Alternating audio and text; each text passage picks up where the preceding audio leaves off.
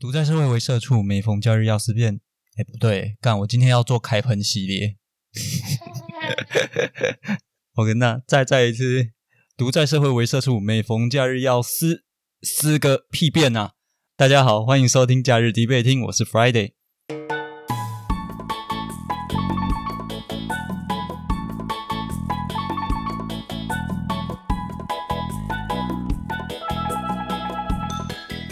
天我们要讨论的主题是有关于最近这一个礼拜非常火热的乌克兰以及俄罗斯之间的这个战争。这个题目啊，跟我也算是非常的有渊源的，所以啊，同时我也找来了一个跟这个题目非常有渊源的小伙伴啊，也就是我妹妹小鱼。那小鱼跟大家打个招呼。Hello，大家好。那为什么我们会跟这个题目很有渊源呢？是因为啊，我跟小鱼在二月二十三的时候啊，我们就是在打电话闲聊。那个时候我们不知道聊着聊着，呃，为什么呃，不知道为了什么原因，突然聊着聊着就讲到股票。那讲到股票，当然就是讲说最近投资做了哪些东西嘛。在那个当下，小鱼他就提到说，最近有一个乌克兰跟俄罗斯好像要打不打，爱打不打，快要烧起来这个感觉。那当时啊，我是跟小鱼、斩钉截铁说：“跟他妈，我觉得他们绝对不会打起来，都已经什么年代了，哪有可能说打就打？战争哪有那么容易就发生？”对，那当时小鱼的说法是：“呃，我就说，我觉得时间早晚的问题，这个一定会打起来。”你当时就觉得一定会打起来？我那时候是这样说：“我说你不要，你不要小看这个乌俄战，你不要小看这个俄罗斯。”他感觉就是一副要出兵打仗的状态，你不要小看他会对股票的影响。然后那时候，那时候 Friday 就一直觉得他这个一定是没没什么大不了的啊，就好好的好好的做股票这样子，就不用去理他。结果，对我当时我当时是跟小玉讲说，哎，这个乌克兰只是一个小小的国家，它感觉也不是什么很重要的经济体啊，它跟。呃，像台湾也是一个小地方，那台湾它有重要是它有一个细盾，也就是说它有很多半导体的产业啊，代工啊，台积电。所以你要把台湾打下来的话，那全世界的什么车用晶片啊啊，各种的电子零组件啊，呃，缺货变得更严重啊，那大家可能过得更辛苦一点。所以我就觉得台湾这个细盾会让战争不容易爆发。那像乌克兰这东西，即使它应该说乌克兰这个国家，它并没有什么全球一个很。重要的经济地位，我个人是这样觉得啦。所以啊，我当时就觉得说，哎，就就算要打俄罗斯，肯定也是一天就把它打下来了。那打下来对我们也没有影响，因为我们本来我们肯定也没有跟乌克兰有多少的贸易嘛。那他们本身应该也没有出产什么特别的东西。我当时是这样跟小玉讲的。这这个就错了。OK，那所以啊，为什么他们会打起来呢？其实最重要最重要就只有一点啊，就是有东方神秘的韭菜力量啊，因为。我讲他们不会打起来，他们就会打起来。那我讲他们对经济不会造成影响，对股票不会造成影响。哎，干，他们就是造成了影响了。所以其实他们会打起来，单纯就只是我的一句话而已。就是你是不是？我我要像那个日本人一样，日本人，然后就站起来，然后九十度的鞠躬。すみません。土下跪吧。土下座啦，靠腰。土下座。 哎，所以二月二十三号啊，那个时候晚上我还在跟这个小鱼，那我在那边斩钉截铁说不会打，结果二十四号早上可能十点半还十一点嘛，跟他妈的突然，呃，台指数好像跳崖一样，整个垂直向下，超哭的，我的股票也是怎么讲，受到了很大的打击啊，我现在的水位可能在。靠！要我想起来，我二月二十三号的时候，那时候我还跟小鱼说，我现在股票几乎满仓了，我就是给他放着，等着喷。那结果他二月二十四号就开打了，我就往下喷了。那个喷的速度之快，我还还记得好像隔隔天吧，他就马马上传讯息给我说，哎，乌尔真的开打了这样。我跟你讲一个题外话，也是东方神秘韭菜力量。今天你知道宏达电涨停板吗？哦，是哦，怎样？你去，你有你你要去空？HTC 涨停板，对，呃，我大概在 六十四块的时候吧，我空了五张。我想说，干 HTC 什么屌？干元宇宙根本就是假议题，元宇宙这几年还不会起来啊，至少给他个四五年的时间吧。那边乱炒，我看他稍微拉起来一个垂直拉起来，我就想说，干又在闹，直接五张空下去，然后他收盘的时候涨停板，东方神秘力量又来了。哇哇，那你你下次还要还要看哪一张？你可以先跟我说一下。哦，我跟你讲，我现在有做多五张华航，所以你看你要不要做空华航？哎，怎么怎么可以这样？被被你讲出来哪一家衰？好啦。那么其实呃，题题外话就把它拉回来。那这个乌乌克兰跟俄罗斯的战争啊，其实应该从去年年底就已经有一些眉目了。大概在年底的时候，俄罗斯其实就一直有一些。军事演习啊，在那个边境的地方，不晓得大家知不知道？所以这个也不是二月份或三月份才突然爆发的东西，它其实一直有在酝酿。那个时候，其实很多国家也都在问乌克兰，呃，都在问俄罗斯说：“哎，你到底为什么要这么密集的军演？你是不是想要坏坏，想要对你旁边的邻居坏坏这样子？”啊，俄罗斯都说：“没有，没有，没有，没有，我们只是 practice，我们在练习啊，军演而已，我们没有要坏坏。”那实际上，二月二十四号的时候，他们就是坏下去了。应该是有一个什么东西，所以导致他们那个想要做军演。呃，其实它是一个渐进式的。它如果从我这里来看呢，我会觉得说，俄罗斯他们最担忧的东西应该是北大西洋公约，就是北约这个组织。那因为苏联解体之后啊，其实就拆了很多很多小国家出来，然后都在东欧的地方，像是。波罗的海三小国，就是如果有学国中或高中地理的，都会知道这三小国，什么爱沙尼亚、拉脱维亚、立陶宛什么的。嗯，他们其实脱离了苏联之后啊，他们就加入了欧美的这个，就西方的这个北大西洋公约的这个组织。那他们就有一些军事的协议啊，会一起协防这样子。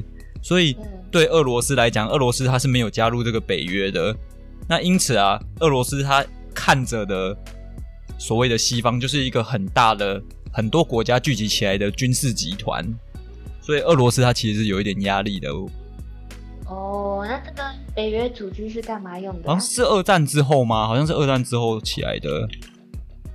应该说，应该说北约的到底有多重要？重要到俄罗斯，就俄罗斯不想要乌克兰加入北大西洋公约组织，它是欧洲跟北美洲国家协防的一个国际组织，所以他们是有军队也有。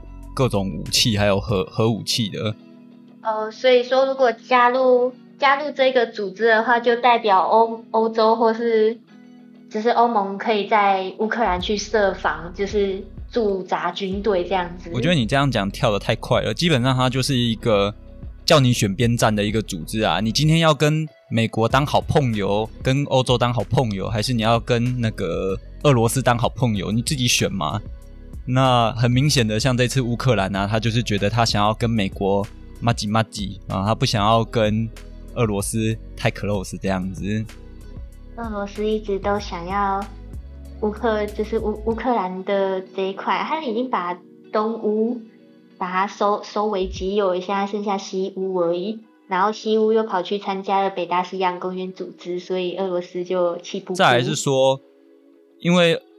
乌克兰跟俄罗斯其实是紧邻的啦，就原本东欧这边有好几个小国家吼，它是可以把俄罗斯跟北约的这个集团啊，算是有一个缓冲垫，结果这个缓冲垫就越来越薄哎，你知道吗？这个缓冲垫就就好像。就好像保险套，它是一个，它原本是零点三，它变零点二，现在变零点一，它再再变零点零，没有，反正它就越来越薄。俄罗斯就觉得有点怕怕这样子。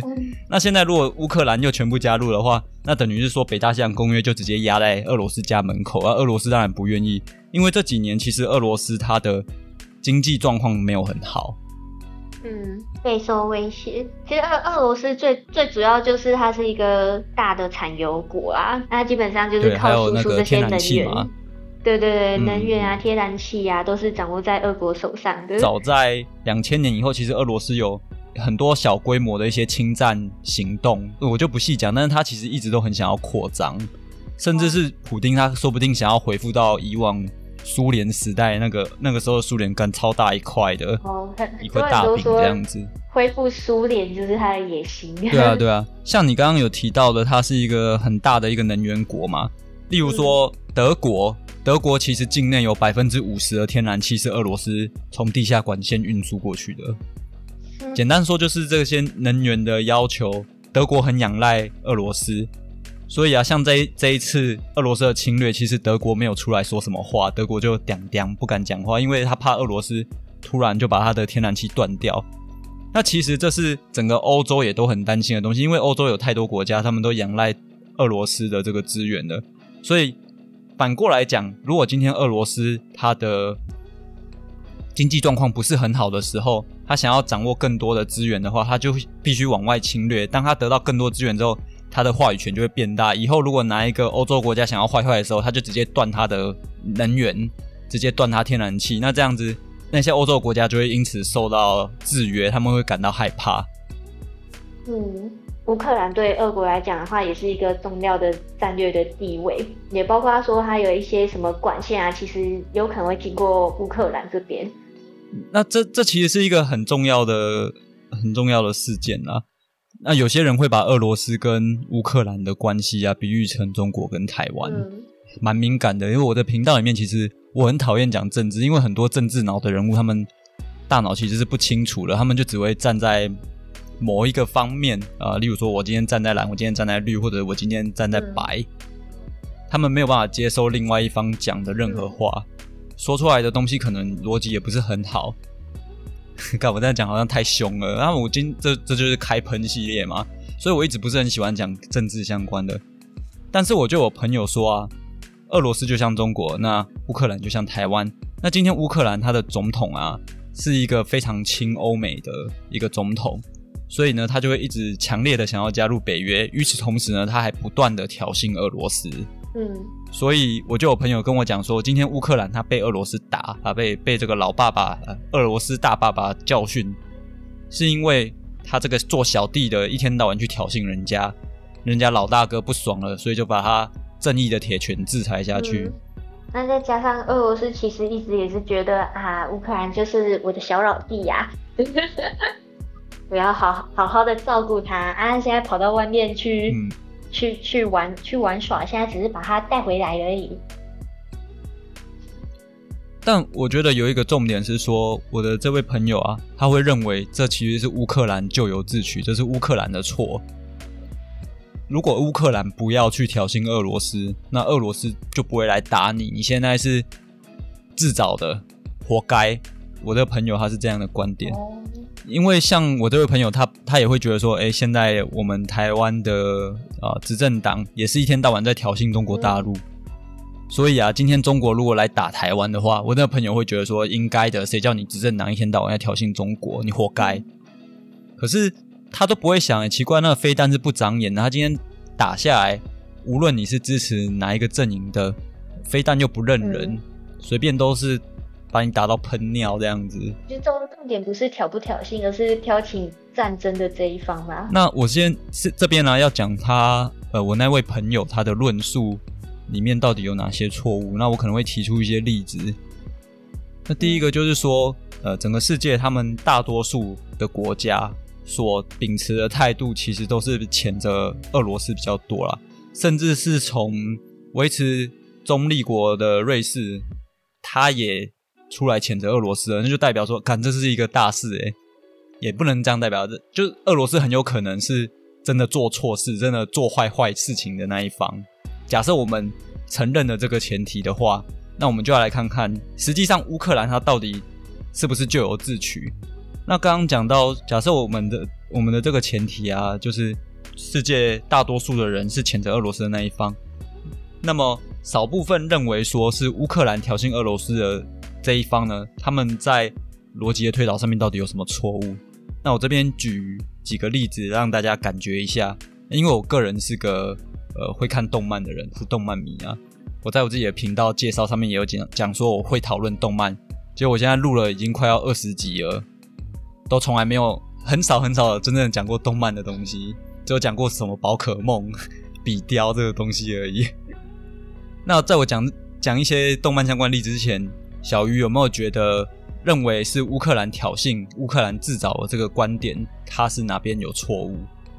你怎么看？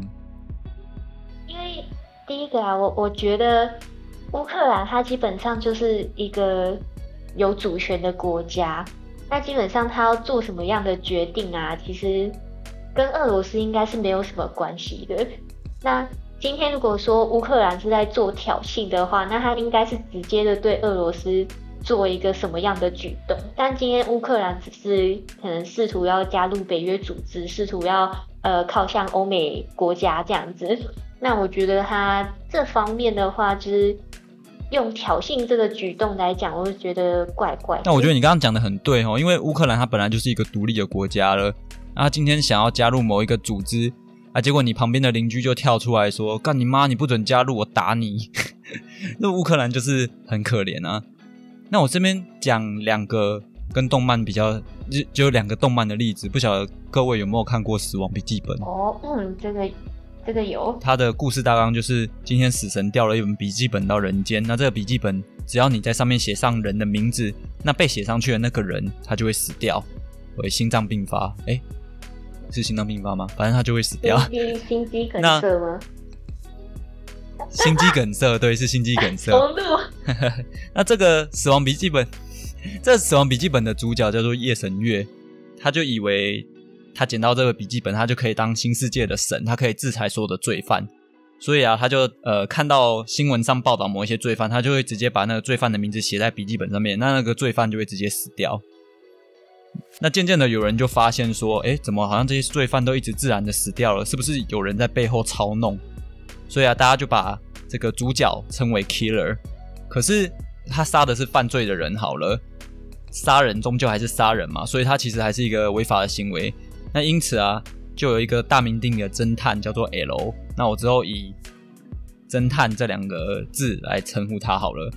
那这个大名鼎鼎的侦探呢，他就想要去找出这个 killer，也就是我们的主角。可是死亡笔记本是杀人于无形之间，你根本不晓得他是从哪里开始杀的，所以一开始要找到一个线索是很困难的。就在这个时候，侦探他就用了一个方法，他找了一个替死鬼，代替他去向 killer 宣战。而这个替死鬼呢，他其实本来就是一个，例如说三月二号当天，呃，要被执行死刑的一个。囚犯，他本来在那一天就会被被执行死刑。那今天只是这个侦探呢，把他拿来当替死鬼，让这一个死刑犯呢，呃，上新闻媒体去，然后向 Killer 宣战。那 Killer 看到说，哎，奇怪，怎么有个人向他宣战，还还说要把他逮捕到案，绳之以法。那 Killer 就很生气，所以他就直接把这个，他就直接把新闻媒体上面看到的这个人的名字写写在笔记本上。那新闻媒体上面看到这个替死鬼就直接死掉了。那就在此时，真正的侦探就突然跳出了一个一个语音档，就是他就讲话，但是他没有露出他的真面目跟名字。他就说：“今天我找了一个死刑犯来代替我宣战，你就马上把他杀死了。”那今天这个侦探就可以证明，真的有人可以这样子杀人于无形之间。原本大家都不晓得，大家都还在怀疑之中。那现在透过了这件事情，大家就确定了，真的有某个人有特殊的能力，可以这样乱杀人。那这是《死亡笔记本》的一个交锋。那其实这个剧情啊，有引发一顿一阵讨论。今天你这个侦探，你把替死鬼丢出去，让他被 killer 杀掉了。那这个替死鬼到底是侦探杀的，还是 killer 杀的？小鱼，你觉得呢？应该是 killer 杀的吧？你觉得是 killer 杀的？嗯，可是是侦探把他推上去的啊，要不是侦探把他推上去，Killer 也不会知道有这有这个替死鬼的存在啊。动作并不会死啊，他死的原因是因为 Killer 在他的笔记本上写上替死鬼的名字啊。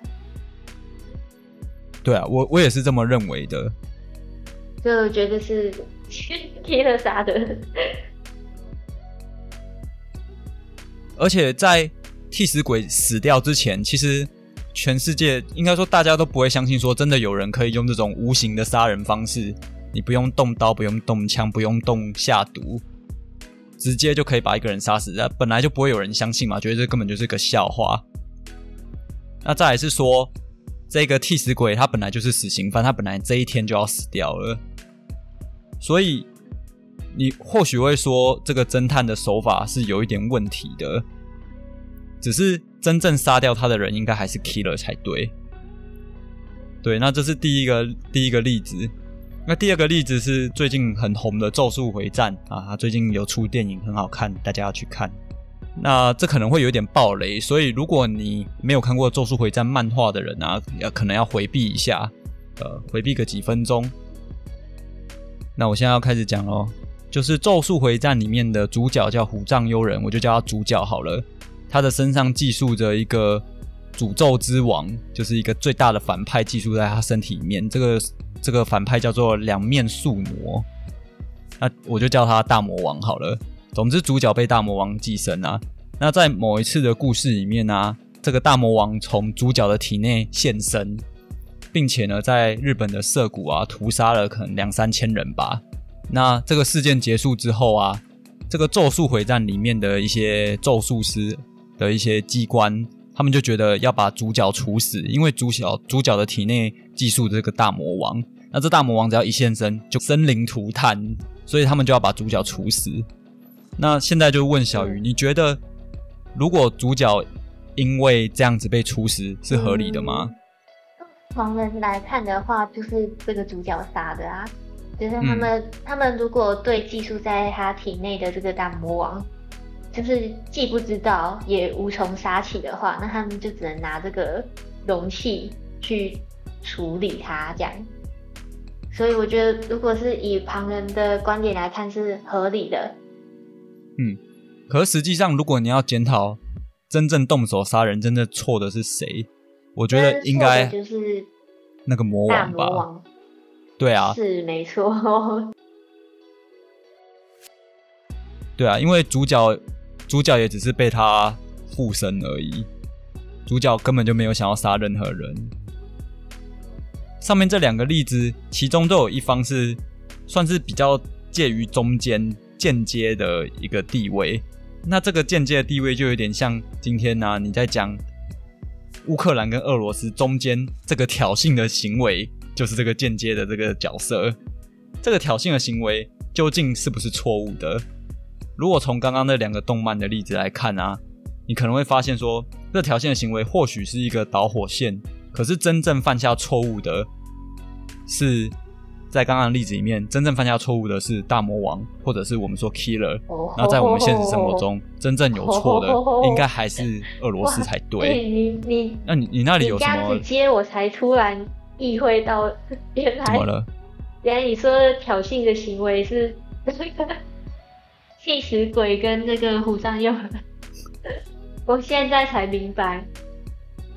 对啊，对啊，对啊，对他就是他可能是一个导火线，又或者是他是一个一个在这之中也算是无辜吗？就他是一个媒介，就好像虎杖悠人，呃，咒术回战的虎杖悠人，他是一个容器。那在俄罗斯跟乌克兰中中，就是有一个挑衅的这个行为。可是今天我们如果真的要去探究到底是谁犯了错的话，很明显，大家要去谴责的会比较偏向俄罗斯那边。那我觉得这也是为什么世界各国大家也都是这样子去判断的，大家不会认为说是乌克兰去挑衅他。那这也如同小鱼刚刚讲的，乌克兰本来就是主权独立的国家嘛，啊，尽管他有挑衅，尽管他要去加入北约，这也不干其他国家的事情。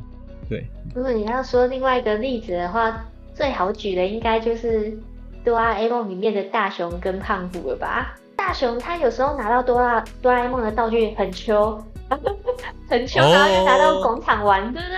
然后胖虎就说：“哎，借我玩啊！”然后大雄就偏不要这样子，然后后来也是被暴打一顿。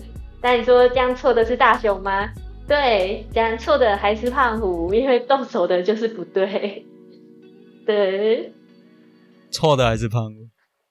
对啊，大雄大雄就是就是秋，我有哆啦 A 梦，我在那边玩那个二十一世纪玩具，那你你不能够因为我不见你玩你就来打我嘛？这不合理啊！那今天呢，之所以讲这么多例子，其实还有一个东西，我认为啊，这可能在逻辑上面，它应该属于一种单因的谬误。所谓的单因谬误，其实是政客很喜欢用的一个套路啊。他在对大众陈述一件很复杂的东西的时候，他会一直把它简化、简化、简化、简化到最后只剩下一个原因，然后他就把所有的错误都推在这个原因上面。这听起来很荒谬，但是其实政坛上面常常会出现。